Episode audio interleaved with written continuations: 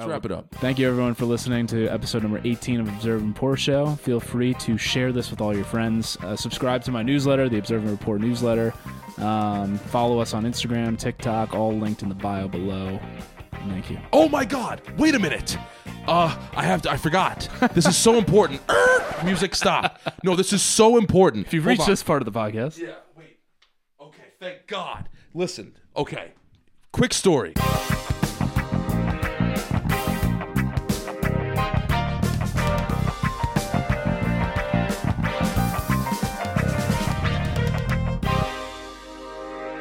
Hello, everyone, and welcome to episode number 18 of the Observer Rapport Show. I'm Kyle Brennan, joined as ever by my beautiful co-host Keith Sullivan. Keith, how we doing today? Couldn't be better, pal. Couldn't be better. Always. I'm doing a lot better than uh, Andrew Bushnell. I'll tell you that. Andrew Bushnell. Tell yeah. me more. He lit himself on fire today. Okay. In protest of the How'd that go? is um I don't know if he's dead. I I don't know. I saw the video because Yeah. I've mentioned on this show a hundred times now that I like to watch people get their heads cut off sometimes. Yeah, yeah. And the video, the site has plenty of those videos that I go on, and it obviously had this one.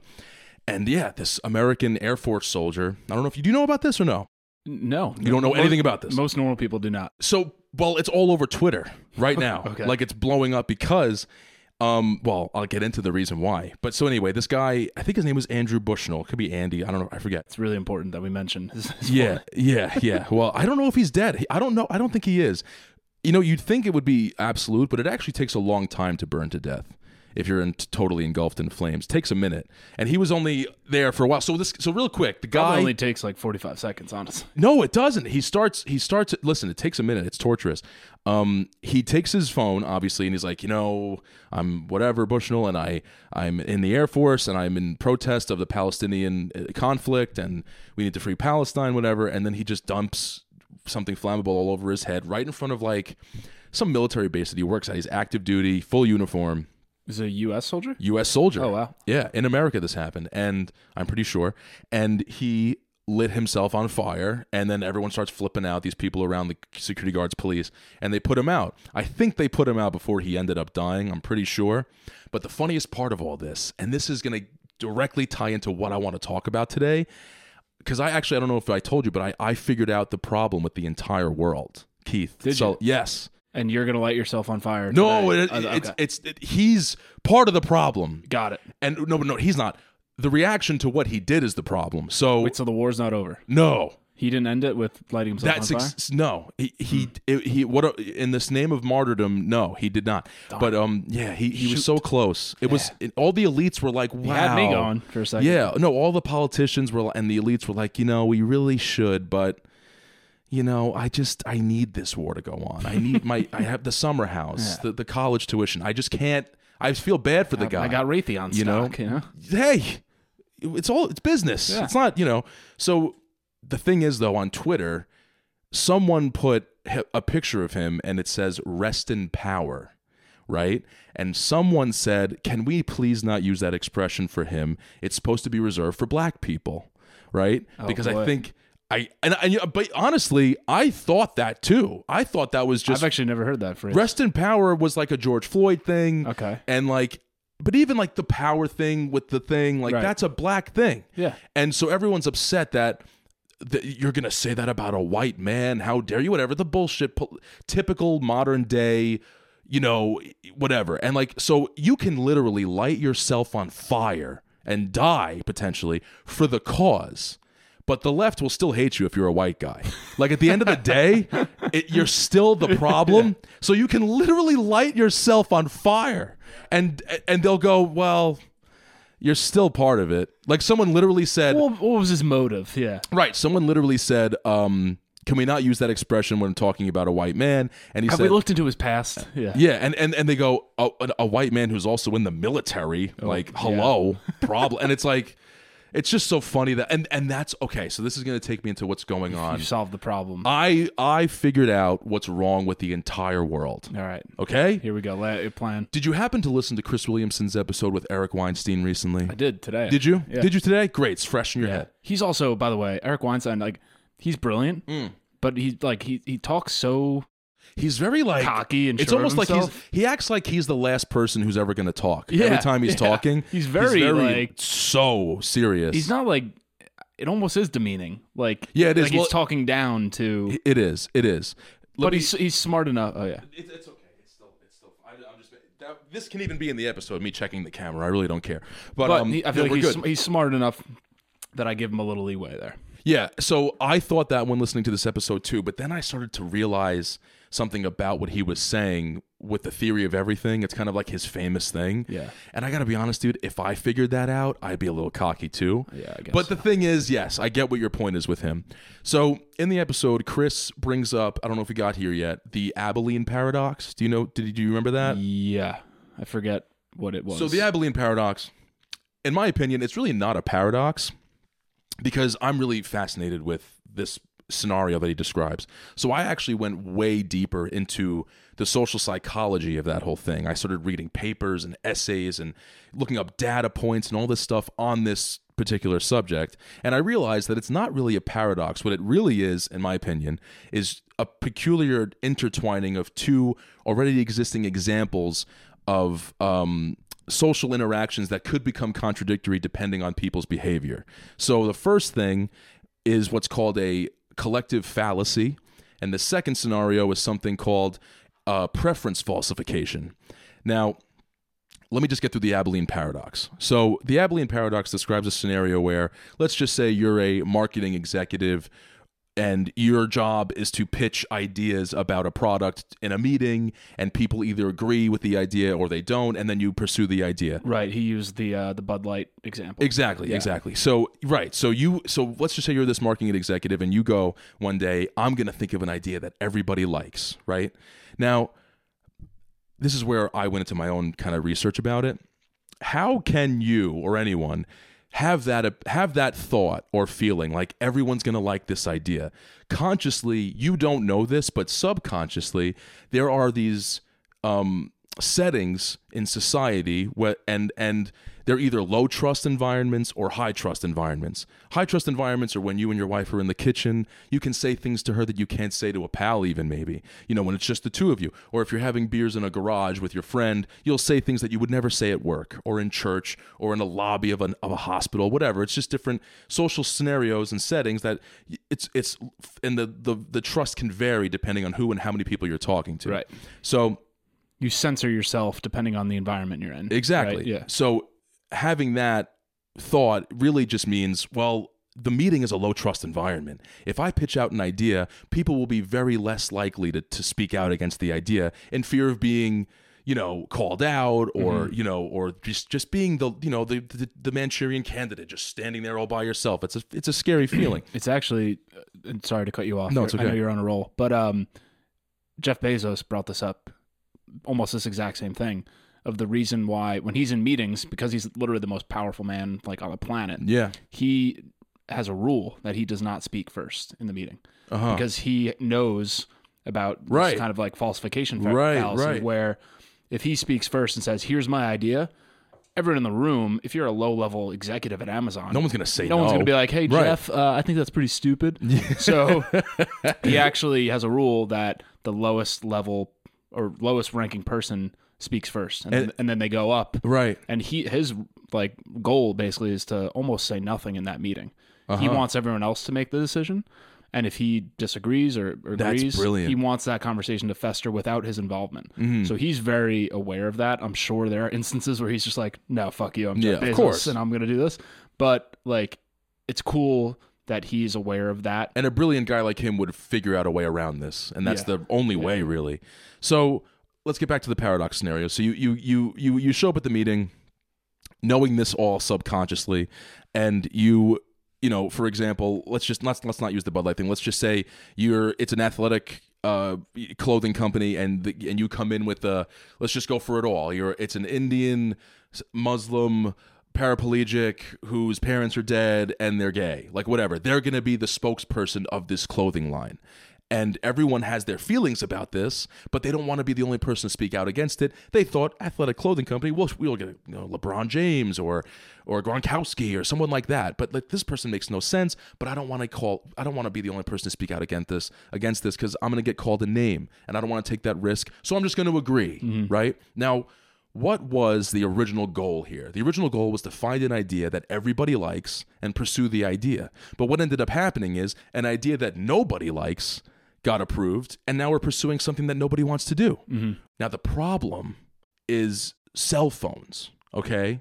And the cell phone is connected to the internet and it films in 4K resolution, 60 frames per second, and it's always charged 100% almost, whatever it is all the time. No one's phone is dead in their pocket. So now the world is a low trust social environment, right? Another guest that Chris Williamson had on his podcast is this guy Ger- Gurwinder Bhogal, hmm. who I love. Like he has one of the best Substacks, and like he's very um he's very tuned into like all of these different paradoxes and fallacies, and he he basically publishes. I think every year he publishes like thirty new um thought structures, and they're like they're very punchy, right? They're like little one sentence frames of like here's how to not fall into a certain psychological trap.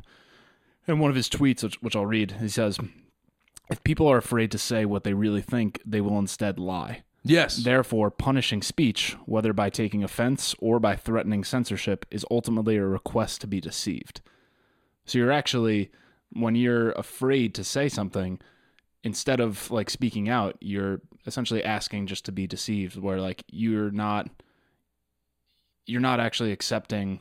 No one's actually confronting the truth. Like in- in, that room, no one is saying what they're actually feeling. They're all lying and Right. basically deceiving each other right. right? It's it's almost uh, like groupthink, right? Yes. or um, bystander fallacy, or Right. paradox. I don't know what it's called. Bystander, where Well, like, what I mean. It's not a paradox because like paradoxes know. to me are much more direct. in bystander effect, Yeah. Yeah. right? well, like if someone right. falls at when you're at a crowded stadium, no one helps them because everyone assumes someone else. someone else is going to help them. Exactly. Right exactly. Like and it creates these echo chambers of one one ideological thing where you know like it's whatever the most virtuous idea is let's just push that push that push that. And i'm not saying it's palestine israel whatever. I don't really you know it- it's not it's it's very complicated but like people be- can become very obsessed now with these things and they might may not even actually feel this way.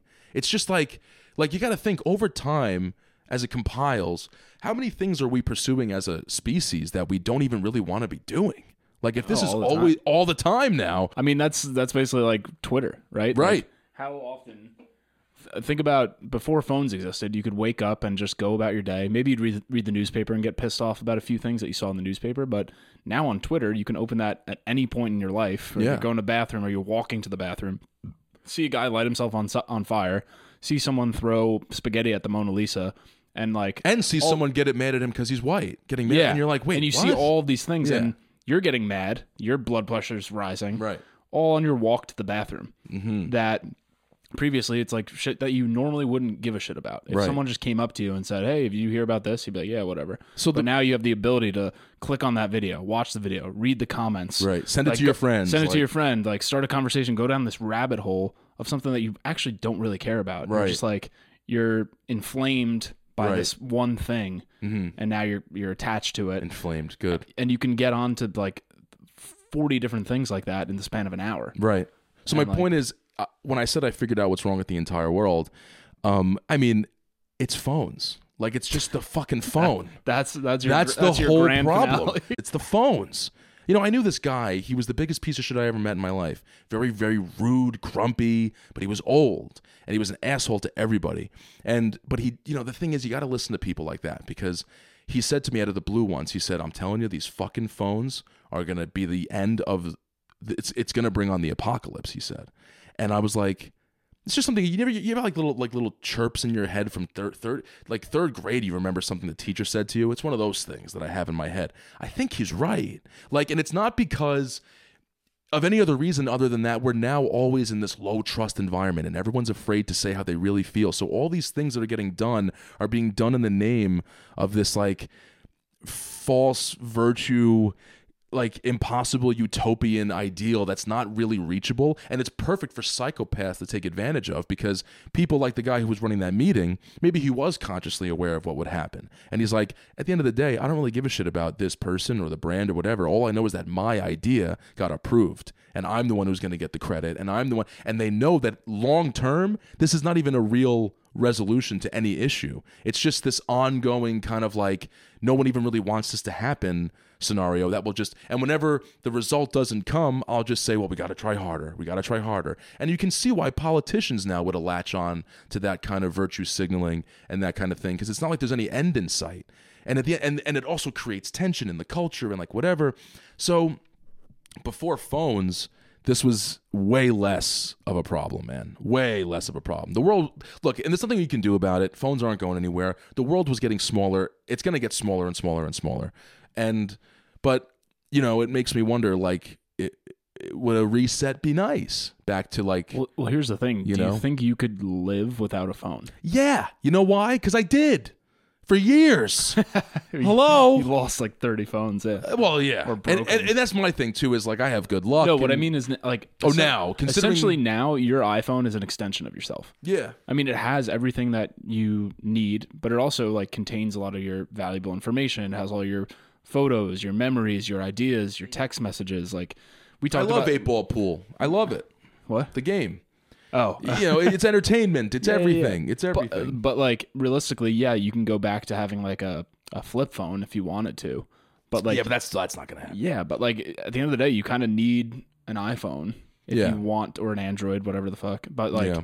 You need it. In I mean, we've talked about this a hundred times. It's it's there's always an equal and opposite reaction to everything. I mean, you, we've talked about this. Like, how many people have been saved by their iPhone? Right? They're Yeah. they were in a jam and like whatever, and they called the, the the police for them or something. You know, your phone can do those kinds of things, and that's great. And think about the connection, like you said, the memories of my daughter that I'll like. People at work when I show them videos of my daughter, they're very jealous. They're like, dude, if I had an iPhone, when, I wish I had a phone when I was your age because all the baby shit's gone of my kids. Yeah. You know? You know, it's interesting. Like, I'm actually I started writing an article about this idea, and I I literally just kind of verbal vomited like out some ideas that I was thinking of, but the gist of it was basically we live in an age now where when it comes to anything in life, you kind of have to do your own research and you have to be your own like uh I don't know. Po- police force is not the right word, but you have to poli- Well- you have to police your own behaviors. Let me cut you off You one what I mean? Uh, You have to police your own behaviors, and I'm not trying to interrupt you, but like, yes, like that's why I did this because,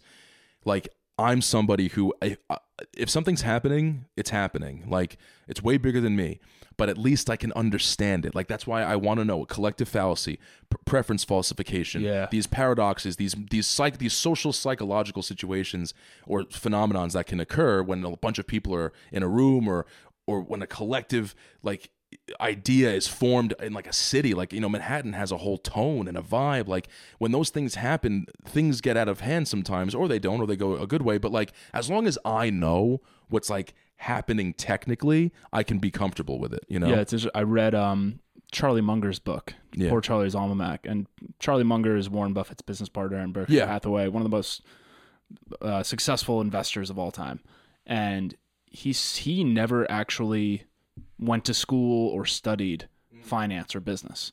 He he says in his book, he says if you want to be successful in any venture, you should spend about eighty percent of your time studying psychology, totally man. Right? And he read like he gets rid of your anxiety. he read like 15 psychology textbooks and he's like by reading those i'm basically in the top 1% of understanding human psychology.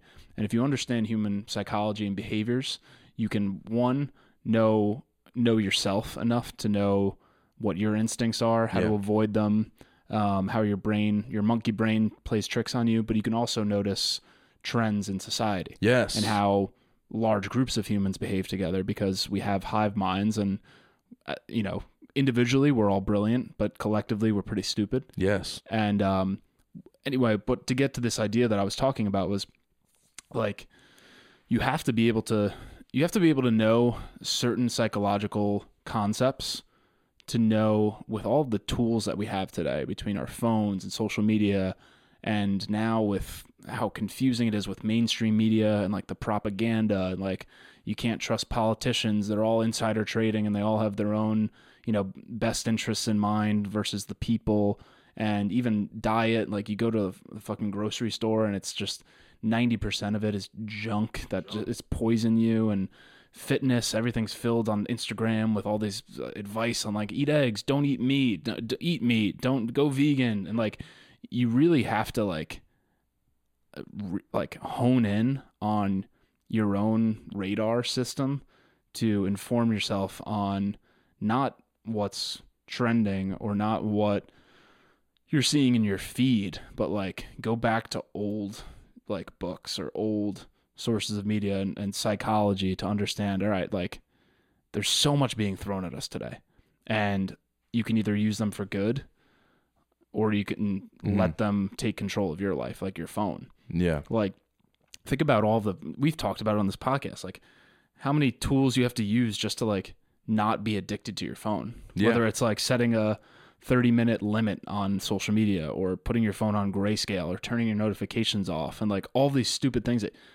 unless you go out of your way to Right. do it Right. you're just going to get be controlled by your phone True. and like you know going to going to like parties or social functions like everyone wants to serve you alcohol serve you dessert serve you chips serve you like junk food and you have to try to be disciplined or know Right. yourself enough to be like no i shouldn't eat that and like but everyone else is going to be like well why aren't you drinking well, why well, have have some cake Kyle, have some cookies and you're like like no I don't, I don't i don't want to it's not it's not healthy for me or Right. and like you have to Yeah. almost Well, be, be different Yeah. and set yourself apart and like learn your own ways of like if you ever you ever bought up like if you have back pain Sure. people come out of the woodwork Oh, when you have back pain like, yo. everyone comes out oh I, jump on you. I have this tr- trick or i have yeah. this tool and it's like everyone thinks they have their own ways but like you have to do your own totally. research you know what It's I mean? like the Greek maxim, know thyself. I mean, maybe that's new, uh, another spin on it. Like, people are not even individuals anymore.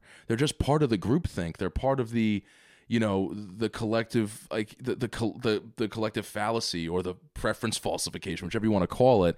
They've just like kind of like fallen into that, and they don't think for themselves anymore. They just do what they're supposed to do, or they just avoid saying the wrong things all the time. And like, it's just an interesting thing that we lived in a world, man, where people just used to say how they feel and now you just can't and now you just or or at least you you you have I mean it's like it's like when like Denis Leary has a funny joke about when smoking was getting banned in restaurants like he does this whole bit where he's like hiding under a bed and like there's a helicopter over his apartment looking for him whatever. And it's like it's gotten to that point but with speech now like you you can't just talk about the social problems and like one argument versus another unless you're like in your garage with a pal and you turn your phone on airplane mode or something. Like it's that it's it will it, it will eventually get a little 1984 like that with big brother and like it, it, it will eventually get to that point. But like this is all coming up also because i saw chuck schumer recently. Like this is really what what kicked it into the whole in gear. person? Like a good friend? Yeah i was talking we were having lunch and no. That's how it sounded. I saw him saying, and this is so crazy, man, but I swear he he they asked him about Joe Biden's abil- uh, mental decline and whatever, and like cognitive decline, and, oh this is the most bizarre thing i've ever yes, seen. So so so he goes. I've known Joe Biden for 30 years, and I talk to him once a week at the at the minimum once a week, and he goes, he has never been more yeah cognitively capable. He has never been more sharp. I, I he's in he's a leader, he's in control, he knows everything. When we put things in front of him, he he he coordinates and leads and like he's he's there's all of the bullshit about him being he didn't say bullshit. All the stories about him his cognitive, you know, abilities declining is all right-wing propaganda, he said. Now, here's the problem with that, dude. What see politicians used to lie about normal things. Like 9/11 and your vote counts. Normal things, saying things like that that are ridiculous because you understand though because as a citizen you're like fine the, the country's huge. It's way out of my control, this whole thing. You go ahead and take the reins. You know, there's enough trust in the lie for me to just go fine. Mm-hmm. But now Chuck Schumer's telling me, you didn't see what you saw. Yeah You didn't hear what you heard. yeah That's all not true. It's disregard reality. well that's what Eric, disregard. Yeah, that's what Eric Weinstein says on the podcast. He's like, imagine if a oil tanker um, flipped over on the side of a highway. Right, and ex- exactly. And, exploded. And as people are driving by, there's a police officer that just says, "There's nothing to see here. Yeah. Keep going. Right. It's, it's fine. Everything's okay. everything's under control." Right. And you're like, "No, but but what happened?" But I saw this huge explosion. there's He's- people burning. There's there's children on fire. Like what what's going on? How can we help?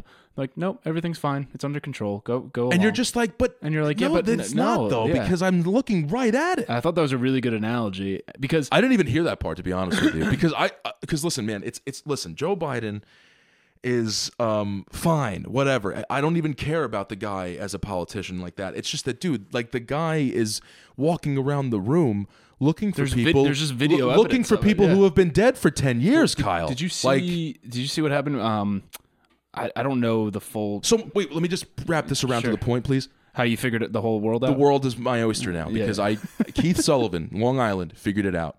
Now, but the thing is, the politicians again didn't. They're not taking into consideration the cell phone, the iPhone, in everyone's pocket. Like, Yeah, dude, that yeah. video of him falling on his bike. because everyone's fucking 80 years old. well, yeah, They're but like- well, they, they don't exactly. Imagine trying to explain this to Grandpa. Like, but that video of him falling on a bike. You know that was filmed on an iPhone, I'm sure. Like that, that kind of footage.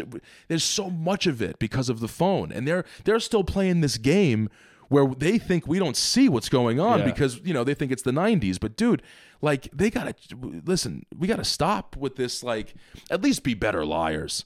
I mean, don't tell me that I'm just not seeing what I saw. Yeah. You know? I mean, that's why I, I think I've talked about it, but that's why I love I love Reddit, the website. That's the best website on Because- the internet because yeah, because to me, like even for uh, something as simple or innocuous as like an Amazon review, when I go to look at um, the other day, my hands were really dry, and I wanted to get some lotion for my hands. Hmm. I went on Amazon, and there's you know obviously a billion different freaking lotions you can get, and like the, they're rated, and that you can get it tomorrow, you can get it in three hours, whatever. You read the comments, and it's just a sea, and like you read the comments and you're like, all right, are these people getting paid for these comments? Like, was this a friend of the person who made it? And you're like, you don't even trust those comments necessarily. You go to Reddit and you type in like best moisturizer and you get user accounts from like Betty from, you know, Wyoming and Jack from Mississippi Sure. and like all these people who are like, yeah, I had dry hands for 30 years and here's Mm-hmm. what worked for me. So you're actually getting like true, like real life stories yes. and like people are commenting back and like asking them questions and like you're getting real life stuff versus when you try to go through the sea of the internet you know if you if you just type in best moisturizer on google you're getting ads you're getting promoted products you're getting influencers who are writing an article that seems real but they're actually getting paid behind the scenes Like, Right, right. there's that lack of trust where you're That's why. like well, that's why we love Tim Dillon because he'll do the ads and say like, "What am I reading? What is this shit that I'm reading?" I mean, like, Yeah. honestly, drop me. I don't want to read this anymore. But they don't Yeah. because the, we respect him enough to like. I bet enough. I don't buy anything on podcast recommendation, but like, though that kind of honesty, people are dying for that Yeah. kind of honesty, man. And that's why I You know? love like love him or hate him, Elon Musk buying Twitter or X now. It's it's Twitter, all right. Yeah, it's, it's- with the it's X. Twitter, it's no Twitter. one's ever gonna call it that. Everyone just calls it Twitter. Oh, I mean X. Yeah. everyone says that. I'm just gonna say Twitter from now. but on. I'm that's why I correct love myself. when he was uh, he was being interviewed by Aaron Sorkin, New York Times, and and he asked him about advertisers, you know, pulling ad spend, and he was and Elon was just like, if you're trying to blackmail me with, with Oh, yeah. ad dollars, he's like, go fuck yourself. Yeah. He's like, let me be clear, go fuck yourself. Mm-hmm. And like, Hey, again- Bob. yeah, again, talking to Bob Iger yeah, again, from like from Disney. right, yeah, right, right. And people, you know, love him or hate him, but that is really powerful in this day and age because most of these organizations that we've come to trust, like behind the scenes, advertisers are pulling the strings, and like Mm-hmm. it really is. And I, for me, I work in the advertising world. A lot of it is it's not propaganda, but it is incentive incentiving incentivizing them to not tell the full truth of course. right? Because they're beholden to, well, if we say this, then you know, then you know, then L'Oreal might pull their ad spend, and they're you know, L'Oreal's been one of our biggest revenue drivers this year, Mm-hmm. and for Elon to say, no, my platform is promoting free speech on an open internet. And if an advertiser tries to basically bribe me by saying, "Well, you know, we're we're L'Oreal, Yep. we're going to spend a billion dollars with you this year, and if you don't censor that that tweet from that scientist, then you know we're gonna pull that." And he's like, "No, go fuck yourself." Right. That's so powerful, and I don't think people appreciate how important that is it is. because you might you might hate everything Elon Musk does and says, and he's childish and whatever. He's he was a prick. You can say whatever you want. That alone, that idea, is so important, and I don't think people are putting enough weight on how important that is because it's so rare. Yeah, somebody was saying that he was recently sued or something by somebody, or he he he was he received some kind of um, what's that word when it's a request that you must respond because the court's Cease and asking. desist? Uh, so whatever, I don't know. Yeah. But like th- he had to answer these people who were suing him, had to, or else it was a legal It's not action. a cease and desist. I don't know. Uh, who knows, dude? We're not lawyers, but like he sent back a poop emoji. And what's funny about that is they have to file that. Like it has to be the official response of Elon Musk. It's just like the a pile of shit with a smile on its face.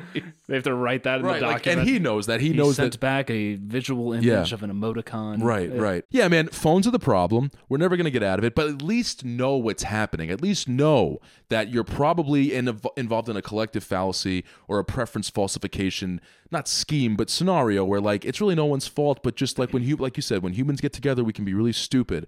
And a lot of the things that you may be fighting for or believe in, you really don't. Yeah. You know what I mean? And you just look within, know thyself for Christ's sake. It's even like noticing your own behavior. Like you ever go on a plane Hmm. and you, the plane takes off, you don't have any Wi-Fi, but you don't know what to do, and you immediately open your phone. oh yeah. You can't access anything on your phone unless you- you're playing video games, but you still find a way to like go through your photos or like you know just click random apps and Mm-hmm. Yeah. open them. Dude, I'll like check my steps for the week before. Yeah. Like I'm like anything. and you're you, like that's one of those scenarios where it's an impulse. And, Yeah. like if you notice that in yourself, like that's that's informative. yeah. where you're like, wait, why am I even looking at this? I, Right. I know I, I know I have nothing to do on this phone because I can't access the internet. Correct. Yet I'm still holding it and clicking random things for 20 minutes. That's an addiction. I'm just wasting my time. Like, what am I doing? And like, I don't know. it's little things like that. But yeah, there's just so many like impulsive behaviors that we like. Speaking of impulsive behaviors, Yeah. didn't you read a book about spending money or not spending it or something? Yeah, so I, re- I just read Die with Zero by Bill Perkins. It's one of those books that I'm, you know, I'm in this on Instagram, the algorithm. I'm, I'm in this like book community with a lot of other guys who read and like recommend similar type of books like me. And this one kept coming up, Die with Zero. Right. This guy isn't like a author or hadn't written any books beforehand, but this book was a really interesting concept and it's a it's a finance book, but it's more of like a philosophy book.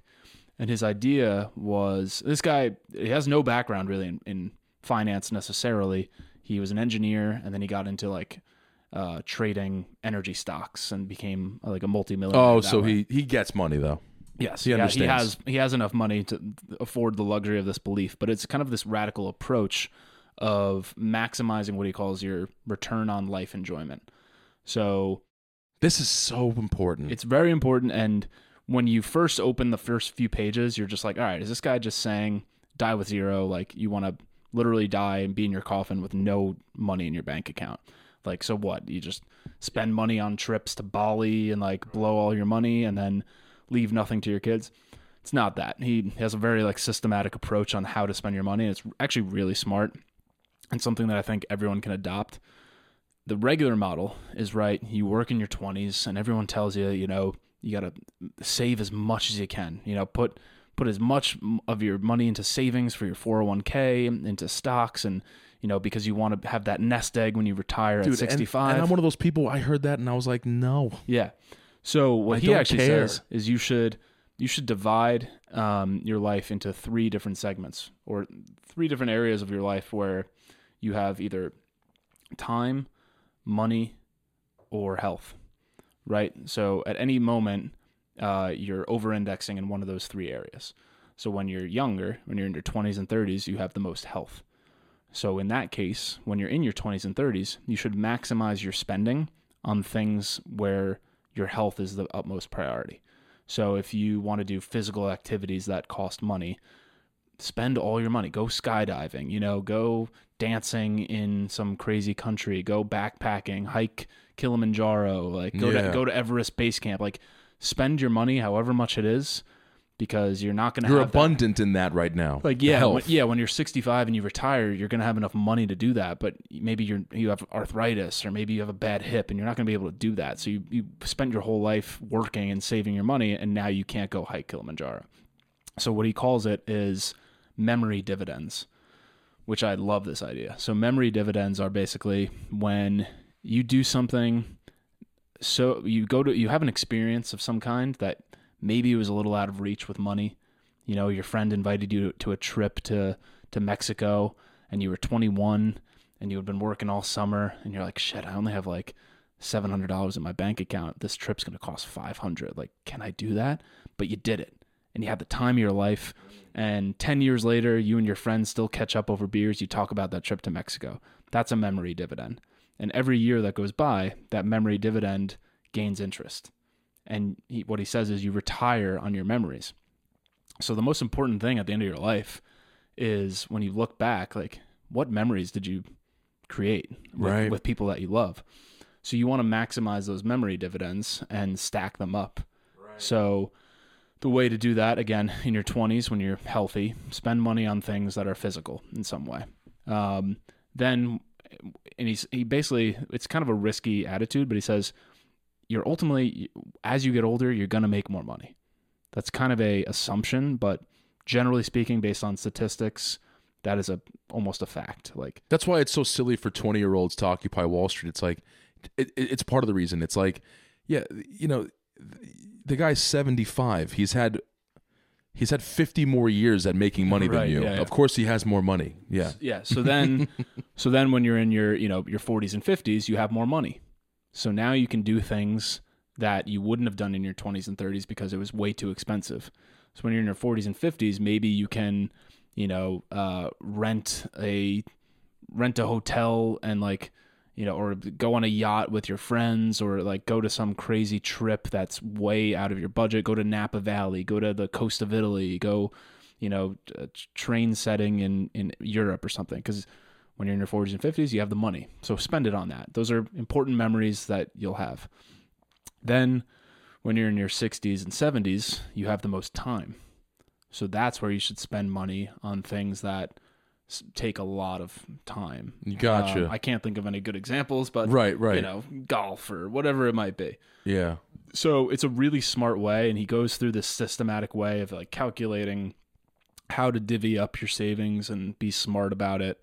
Um, you know, I'm not going to adopt 100% and like go all in on this. Yeah. Um, another important thing he said was, well, what about when you die? What are you just not going to leave any money to your family? Right. That one, I was going to ask you about that. And that's also a smart idea. He says, okay, let's say you die when you're 90. Your kids then are 60, perhaps. Now you're you're going to give your kids what like let's say 50 grand each when they're 60. They already have a lot of money. Like what are they going to do with it? They they probably already have a house. They've already gone on vacations. They're not really going to be maximizing their I fucking love this memory guy. dividends. So Make what he your says own is fucking money. he says based on the again statistics like the your kids will get the most value out of an inheritance when they're in their 20s or 30s so rather than wait until you die to give them money Right. Buy the summer house at 48. yeah so give them give them you know 30 grand when they're 25 with a purpose say i want you to go travel europe or i want you to start a business or i want you to buy a house because that's where they're going to get the most maximum Dude, uh, love this guy. He's 100% right in Really my smart. opinion. Really I, I totally agree with all that. I mean, I love that. I think that that's because it's about time someone wrote a goddamn book about the reality of human experience in life on this Yeah. planet. Like, your memories are everything, dude. All I do is think about my memories, honestly. Yeah. Even now, I'm always thinking about my past or what I did that one time that was so much fun, whatever. Like, I don't really care about. I'm j- I, I I need to read that book because like it's it's just like I'm I've read finance books and stuff and it's all about like you know budgeting and whatever and it's like dude boring Yeah. you know like we're, we're li- you're gonna die Yeah. you're gonna die you need to do something like now you know I'll give it to you after. It's it's really Yeah. really good and like he also, you know, he talks about how to still be smart, still save, still put money in stocks and bonds and all And all you do, the you boring do. shit, right? you do You're not going to be stupid, but um but, but like yeah, very re- realistically it's very all- realistic like Right. outlook and I thought it was refreshing. I agree. Um, the other book I read that kind of ties into it was David Brooks, who's an author I love. I've read a couple of his books, The Second Mountain. Um, uh, I forget the other one. You've one. mentioned him. but he wrote a book. I think it just came out. It's called How to Know a Person. Yeah. So Saw this, you post. Yeah, so this book's all about basically relationships. So you've probably heard about the Grant study of, about Harvard. Um, in the 1940s, they took 269 me, uh, men and women from Harvard and followed their lives for decades. Oh my God. So they literally tracked like these peop- these 269 people their whole lives from the 40s, 50s, 60s, 70s, etc. Um, tracked everything, and it was a study on happiness. And Oh yeah, yeah, Yeah, yeah, yeah. yeah, yeah. The Long deathbed thing. yeah, Yes, long story yes, short, yes. and like this was a surprise decades ago when the study kind of came out, but Yeah. they found that the most important thing for long-lasting happiness or fulfillment in life was the close relationships that you have. So this book is basically diving into how do you make the most of your relationships? How do you get deeper with the people that you love and form close bonds? And it sounds like kind of a cheesy book, but it was really helpful because he ties in like so many different sources. And um, it was really interesting talking about the one thing that I found awesome about that grant study too was um, in some of those men went to World War II. Yeah. Right. And some of them were not successful, you know, kind of low ranking sergeants or whatever. But others went on to become officers. So they led, you know, uh, an infantry or they led, you know, a company, whatever it was. And they tried to find, well, what was it that separated the men who became officers versus the ones who didn't? And it took them like years to figure it out. They tried asking them all these sorts of different questions, and they found the number one indicator for one of those men to become an officer in the army was that they grew up in a warm, loving household, Oh wow. which is crazy. Wow, that because is. They had the emotional capacity um, and experience to be able to lead men in different ways and be vulnerable and get deep and uh, yell at the ones who needed it, but be soft with the ones and tender with the ones who didn't, and understand each person individually. So the book, a lot of emotional intelligence. yeah. So the book is very much about, you know, the power of listening and the power of like, what I thought was interesting is he said people are way more willing to have deep conversations and tell their stories than you think. And when it's true, like when someone, have you ever met someone who, like, they just instantly are able to like crack you and like get you to Mm. start sharing your Sure. story and like Absolutely. it's because they're just genuinely interested yeah. and you want to tell them your story, right? like when someone actually asks you like a deep question, most of the time you're not to be like, dude, what the fuck? That's way too personal. Yeah. Like most of the time you kind of want to be like, yeah, you know, actually my childhood was rough. And like Yeah, you, you yeah, start to go yeah. into it and like I thought that was really interesting. It's like it's true. We're all kind of like scared.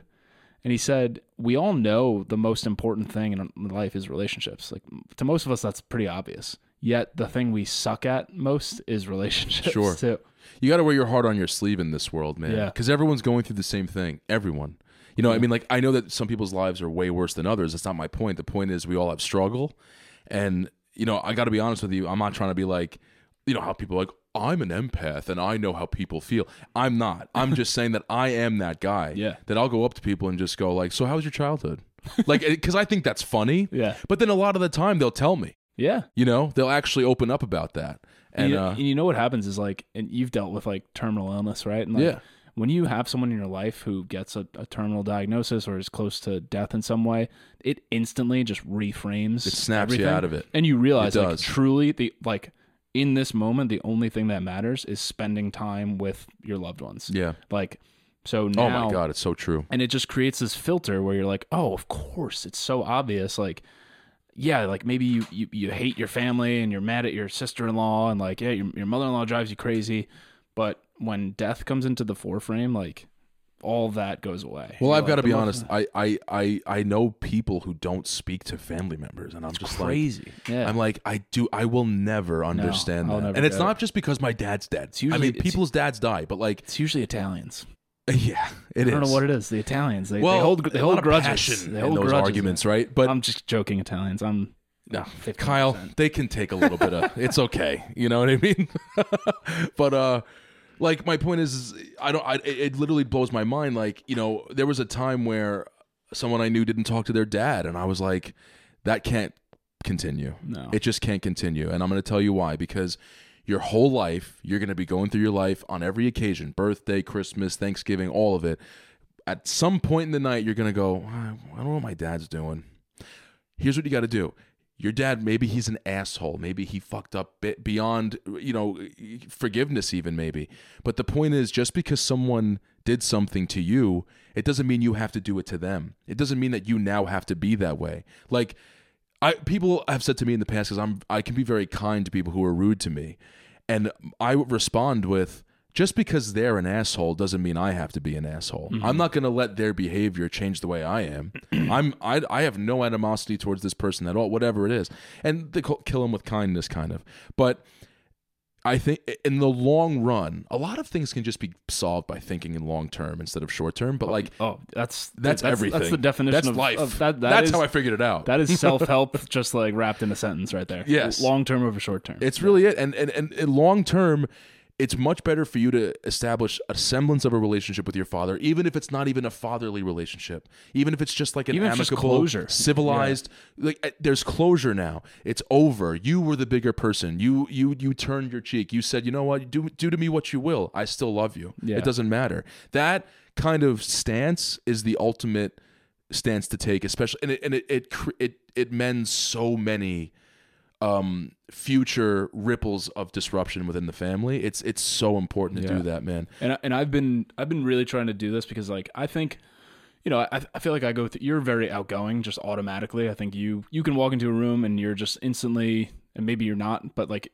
to me it seems like you just exude this like charisma charisma and like confidence and like you can talk to anyone right? Like Absolutely. you, can talk to a wall. Whereas i had a very long conversation with a squirrel once very very long in depth it was great exactly go ahead Um, but I feel like sometimes I can get, uh, I kind of prefer isolation sometimes. I like just being by myself or being quiet and like observing. And I've tried to force myself more to when I'm in a conversation, I feel I notice myself sometimes just like wanting to get out of it or just like being disengaged and being like, yeah, but I, I gotta, I gotta go do this thing and like not really paying attention. Whereas now I try to remind myself about this book and you know, really like turn and like just make my body interested sure and lean in and like actually engage, make eye contact. And I always feel so much better when I do. And like I try to just not say anything about myself. I try to ask them questions. Yeah, yeah. Even if I actually don't give a shit, it, yeah all of a sudden it just like it's almost like a psychological trick it is right? We talked about like knowing psychology and like someone uh, I just ran into someone who was like a lead singer of a band and he was very annoying and like just obnoxious and he was like playing his music to me and it was awful. oh that sucks And I was just like, "Oh, that's that's really cool. Like that you, you seem like really passionate about. it. Like when did you start singing?" And like he went on. I, I wasn't really interested, but then all of a sudden, you know, he starts going a little deeper into his life and he's like, "Yeah, you know, my dad was a singer." And then all of a sudden I'm I'm interested. I'm like, "Oh, like what did your dad do?" And like then it becomes a conversation and now I feel like I know this guy like really well. So now the next time I see him, we have a friendship and a conversation and it's like oh my god did and you he feels lit up. you, probably you observed and built rapport Oh, there it is. There it is, baby. you did Yeah, yeah man that's it's what so- the whole podcast is about. Yeah. um, That's really all it comes down to, man. I mean, like it, it's amazing how we. I never know where we're going to end up in this show, right? But like No. relationships and memories, that's all you have. It's, It's really the truth of it. Like as long as you're being a generally normal person, you're not pissing all your money away on drugs, and like you're doing the right thing, generally speaking. As long as that's all handled, you really just got to worry about your relationships and and not just like not being a dick. I mean, like building, like you're saying, like talking to people for real because it's right below the surface a lot of the time. Yeah. I saw a great video of a guy the other day. He was actually in the Oculus, like it was so close to where I am every day. And he just goes up to this guy and he goes, he's English. He's like, "Excuse me, sir, do you have a dream?" And the and the, Ooh. gu- the guy's like, um, like, dude, it, you saw him just like, oh, I'm alive, I'm a person, right? Yeah. uh, yeah. And he goes, it was actually really sad. He goes, no, I'm just trying to build, put my life back together. Uh, kind of had a tragedy recently, and you know, COVID uh, brought on a lot of internal anguish and loneliness, and I'm just kind of here at the office, just trying to build my life back to where it was before this whole thing, and like, and it just just a few noises with this guy's mouth just opened this person up to. He was literally. It was so poetic because he was literally just like a a background, uh, you know, secondary character in this thing. Yeah. And then he just it, it, it could have been anyone. It's New York City. It could have been anyone. He just ran randomly. And this guy just snapped back into the moment and was like, "Yeah." And then again, the question has nothing to do with it, but it was deep enough to make the guy think mm-hmm. and like be vulnerable and then the guy said to him when he was done explaining, he said, "You can do anything you want. You know that. Like you can do anything. Wow. You whatever you want to do, you can do it." And he, and the guy's like, "Thanks, thank you. I, I needed to hear that today." And like That's whatever. cool. And I was like, yeah, "That's the humanity that we all are kind of missing nowadays, right? Like it's it's a little bit. People are so afraid to just." Everyone's going through the same thing. Yeah. Everyone's going through it. You're not special, but that kind of makes you special because you have the ability to you can connect with anybody. You just ask them a question that you how was your childhood? Just ask them that stupid question. And it, it, it's funny at first, but then you'll get somewhere. And look, I'm not saying the cashier. I'm saying like if you're at like a barbecue or you or you're, you're friends with people, it's like you know you're maybe you're in a situation where your wife's friend has a husband and you don't know what to say to the guy, kind of thing. Just have just be a little brave. Yeah. Eh, Be a little brave. Ask him what's your biggest fear. It's so You know? cool, and even just like even through this this podcast and like recommending books and stuff, and being uh sometimes I would be like nervous about you know like um am I coming off like weird like do people think I'm like nerdy about like talking about these books and stuff or people judge me but I get so many It doesn't matter. I get so many messages or phone calls or people who I run into from like high school or coworkers Yeah. who are like, "Hey man, like," and they like pull me aside and they're like, "Dude, like the, you've been recommending those books and like I got to tell you, like I love those books too." And like, Mm-hmm. "Hey, have you read this book?" And like, dude, I had a meeting. This one guy at work who I, I know, I thought I knew pretty well. He literally messaged me one day. He's like, "Hey, can we set up, you know, like a, a thirty minute Zoom call? I just want to talk about like books and stuff, and I think it's really cool what you're doing." And I was like, "Yeah, Look at that. You see? and me and him ended up talking, and like he was, he fascinated me. Like he's big into, he's a huge like Christian. He's got daughters, and he's like, yeah, every night I read them these scriptures. He's like, you know, I noticed a lot of these scriptures they tie into kind of like the Stoic philosophy stuff too, and it's really interesting. And I love just like imparting this on my girls, and I'm like, dude, that's awesome. yeah. It's so cool. And then I got to know him better. Like I asked him questions about stuff. I got to learn about these scriptures he was recommending to me. So now I'm reading some of those scriptures that he sent me, and I'm like, that th- just that connection right there, like awesome, so cool. Just just from being a little open and vulnerable about something maybe he's shy about. Maybe he doesn't want to talk about his religion and at work. Right, Maybe I don't want to talk about It's a like, low my- trust social environment. yeah, maybe I don't want to talk about my like Instagram or podcast at work, right? And then the two of us just had this connection through something that we were both interested in, and like that's I was just speaking to somebody who wants to pursue, and again, Kyle, by the way, I, whether people believe it or not, we're inspiring people because, like you're saying, like your oh, friends at Oh, work, your coworkers, but I know someone now who wants to pursue a social media endeavor of their own, like something that they're interested in and they want to put it out there, but they were afraid and they were like, you know, Keith, I'm just like afraid of what people are going to say. And I'm like, dude, look, it's not if they talk shit, it's when, first of all yeah, which sounds like a bad thing. It does, but it's not because you just have to. That's part of it. We all pay a price for expressing ourselves. You can't just write a song and, and expect everyone, the whole world's just going to love it. You're going to win a Grammy. Like people are going to have something to say, and th- but again, that that that is so absolutely part of it that you shouldn't even worry about it. It's like it's like, do you worry about dying every day? Mm-hmm. No, it's gonna happen at some point. You don't even care because it's so. Everyone goes in a box. Yeah. Everyone gets judged for expressing themselves in public. You can't care about that. You just have to do it, and you just have to.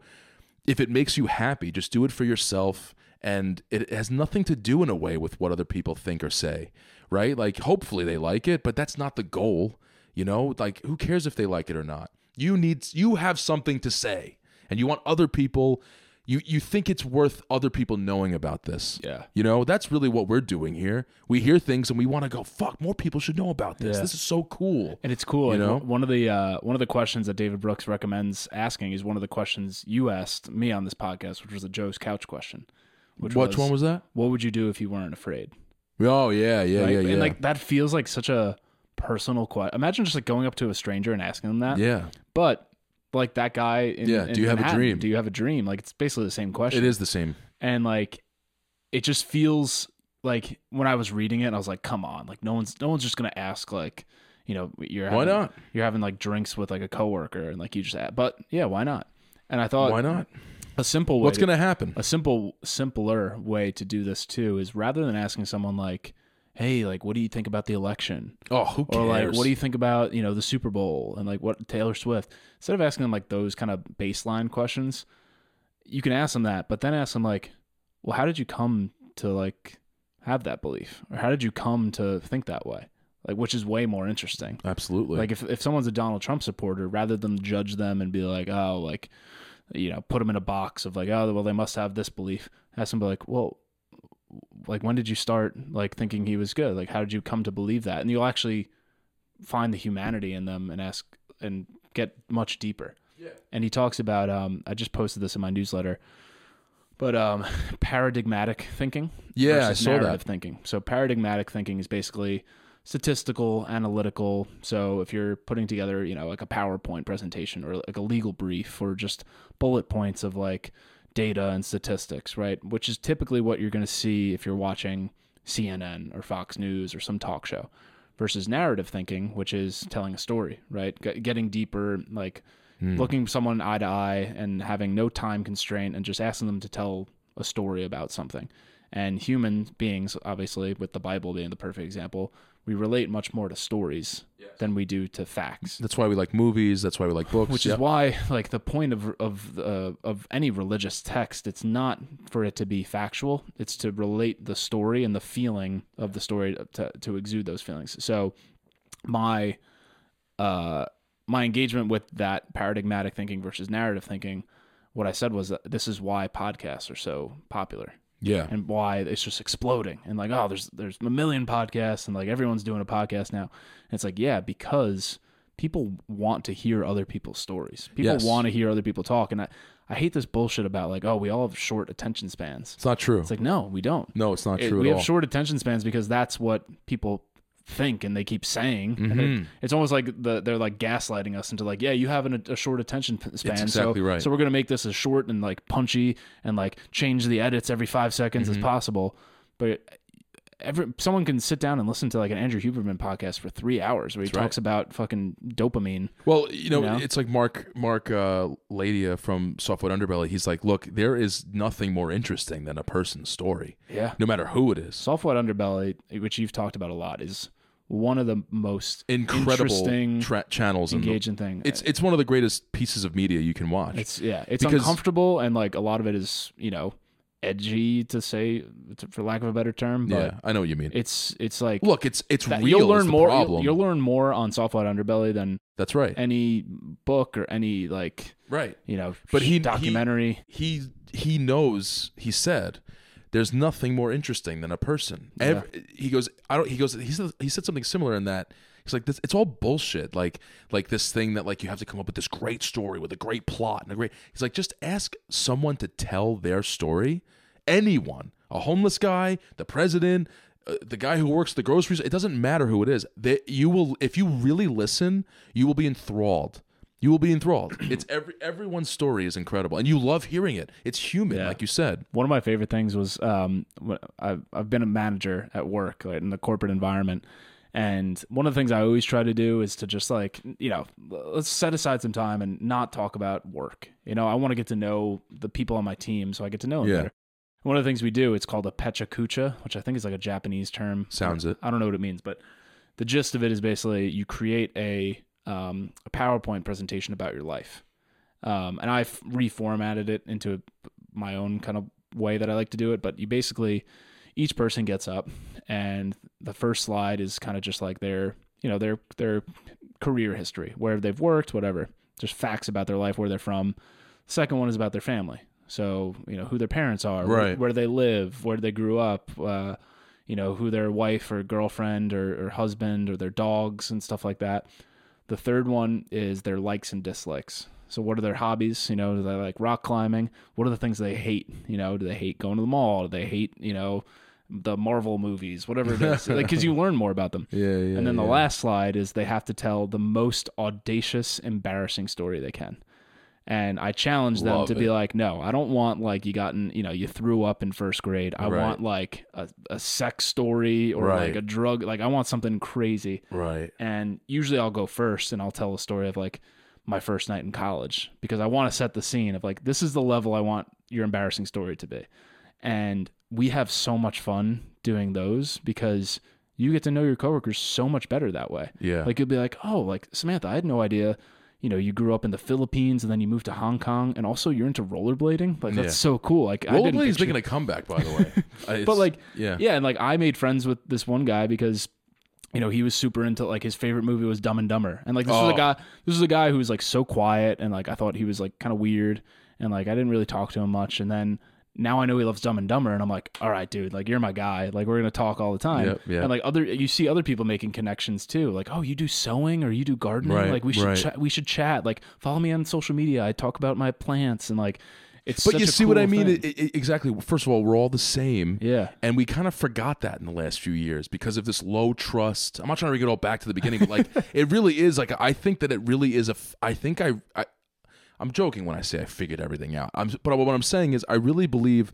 attaching a name to it at least gives people the opportunity to, to, to identify this issue in the office or at church or wherever it is, and you can understand. Oh, I'm just there's this there's this illusion that there's a low trust environment right now the what my setting right now is low trust environment but it's not it's do you feel that feeling of like this kind of like oh There's like a veil. I don't know if we should I don't know but like this exercise that you now have to do because of this it's necessary and like it makes me feel like back in the day it wasn't always like that you know I know that like the office is the office doesn't mean everybody was best friends on the first day but now there is a bit of a timidness attached to opening up and there's no reason Mm. You know what the perfect example of it is?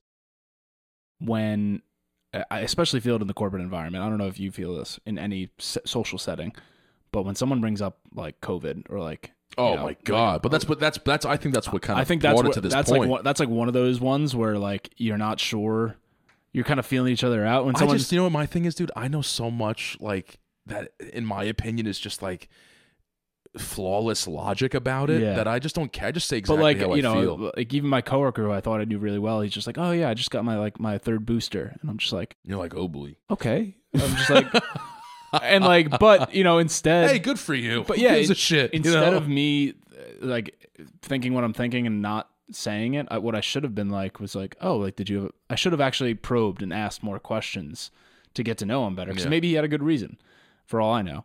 Maybe not. Um, but I would have gotten to know him a little better if I actually was genuinely interested versus I kind of just judged him immediately and assumed 10 other things about him when he said Yes, that. you know what I mean? yes, yes. So I feel like that is a perfect example when you hear someone being like, "Oh yeah, I took the train this morning." Like, I, you know, I wore. That's ma- called something too. From my readings about social psychology, there that thing that you just did there, assuming ten other things about someone based on one thing, is is also something that's been deeply studied Yeah. about, and it causes a lot of cultural tension. Yeah. Like when it spreads thin, and that's what COVID did. right. Well, it's like Social so- psychology is like the most interesting thing in the world, especially these days, because there's so much cult, so many cultural Yeah. issues, and there are social there issues. are so many things today that you can, at least in your brain, you can do that logic. yeah, If like if someone says, "Oh, I love Donald Trump," you can you just add ten to, things. You can jump to conclusions about that. Absolutely, Right, But and- some of those things are definitely not even true. No, It's it's the tr- that's the truth of it. Let's right. wrap it up. Thank you, everyone, for listening to episode number 18 of Observe and Rapport Show. Feel free to share this with all your friends. Uh, subscribe to my newsletter, the Observe and Rapport newsletter. Um, follow us on Instagram, TikTok, all linked in the bio below. Thank you. Oh my God! Wait a minute. Uh, I have to. I forgot. This is so important. Er, music, stop. No, this is so important. If you've Hold reached on. this part of the podcast, Yeah, wait. Okay, thank God. Listen, okay. Quick story. Huge and so important. Remember I told you I got a car? Yeah. I had to call Geico and switch the primary uh, vehicle to this new vehicle that I was getting, right? So I call Geico. I'm like, hey, my name is Keith. I blah, blah, blah, policy number, blah, blah, blah. I'm calling for this reason, and I need your help, and I need you to do this for me. The other guy in the, guy in the phone goes, hey man, before we do any of these things for you, you need to promise me that you get into radio or broadcasting or something like that because your voice is incredible. He started giving me this compliment, right? That's and I was like, "Wow, thank you so much." But as it turns out, I have a podcast. And he goes, "No shit, are you kidding?" And I and this is going on on the floor in the dealership. People are laughing now. They're like, "What the hell is this guy doing on the phone with this guy?" And I'm like, "Yeah, so it's called Observe and Rapport. We talk about books and like the wisdom and like the whatever and the history." And he's like, "That's so cool." He goes, "That I'm definitely going to check it out, right?" And I said, "Dude, I'm going to give you a shout out next episode." So Cole so Cole is Cole it from Cole Geico. So it's Cole over at Comac Geico. How you doing, pal? I hope you're listening. And if you, and if you hear this, you got to leave a comment or reach out or something or or share it to your story and tag me. You know, it's all on the thing. I, I told him to about Cole. it. Give him a good It- policy. I believe it's Cole. Yes, Cole at Geico uh, Comac. Yes. Great. Yeah. That's okay. So now we can wrap. I almost forgot. Thank God so I didn't funny. forget. So funny. Yeah. All right, okay. well, thanks good for listening, everybody. Cole. Yeah. Thanks for listening, Cole, and thanks for the and dude, my insurance actually went down. Hell yeah. Maybe that's why. Observer Report discount. Maybe we'll do Geico ads next time. Type in O and R for the discount. Go to Comac Geico. Discount, discount code O and R. Okay, thanks everyone. Thanks, everyone. Oh, dude, true story. I swear to God, I forgot to tell you.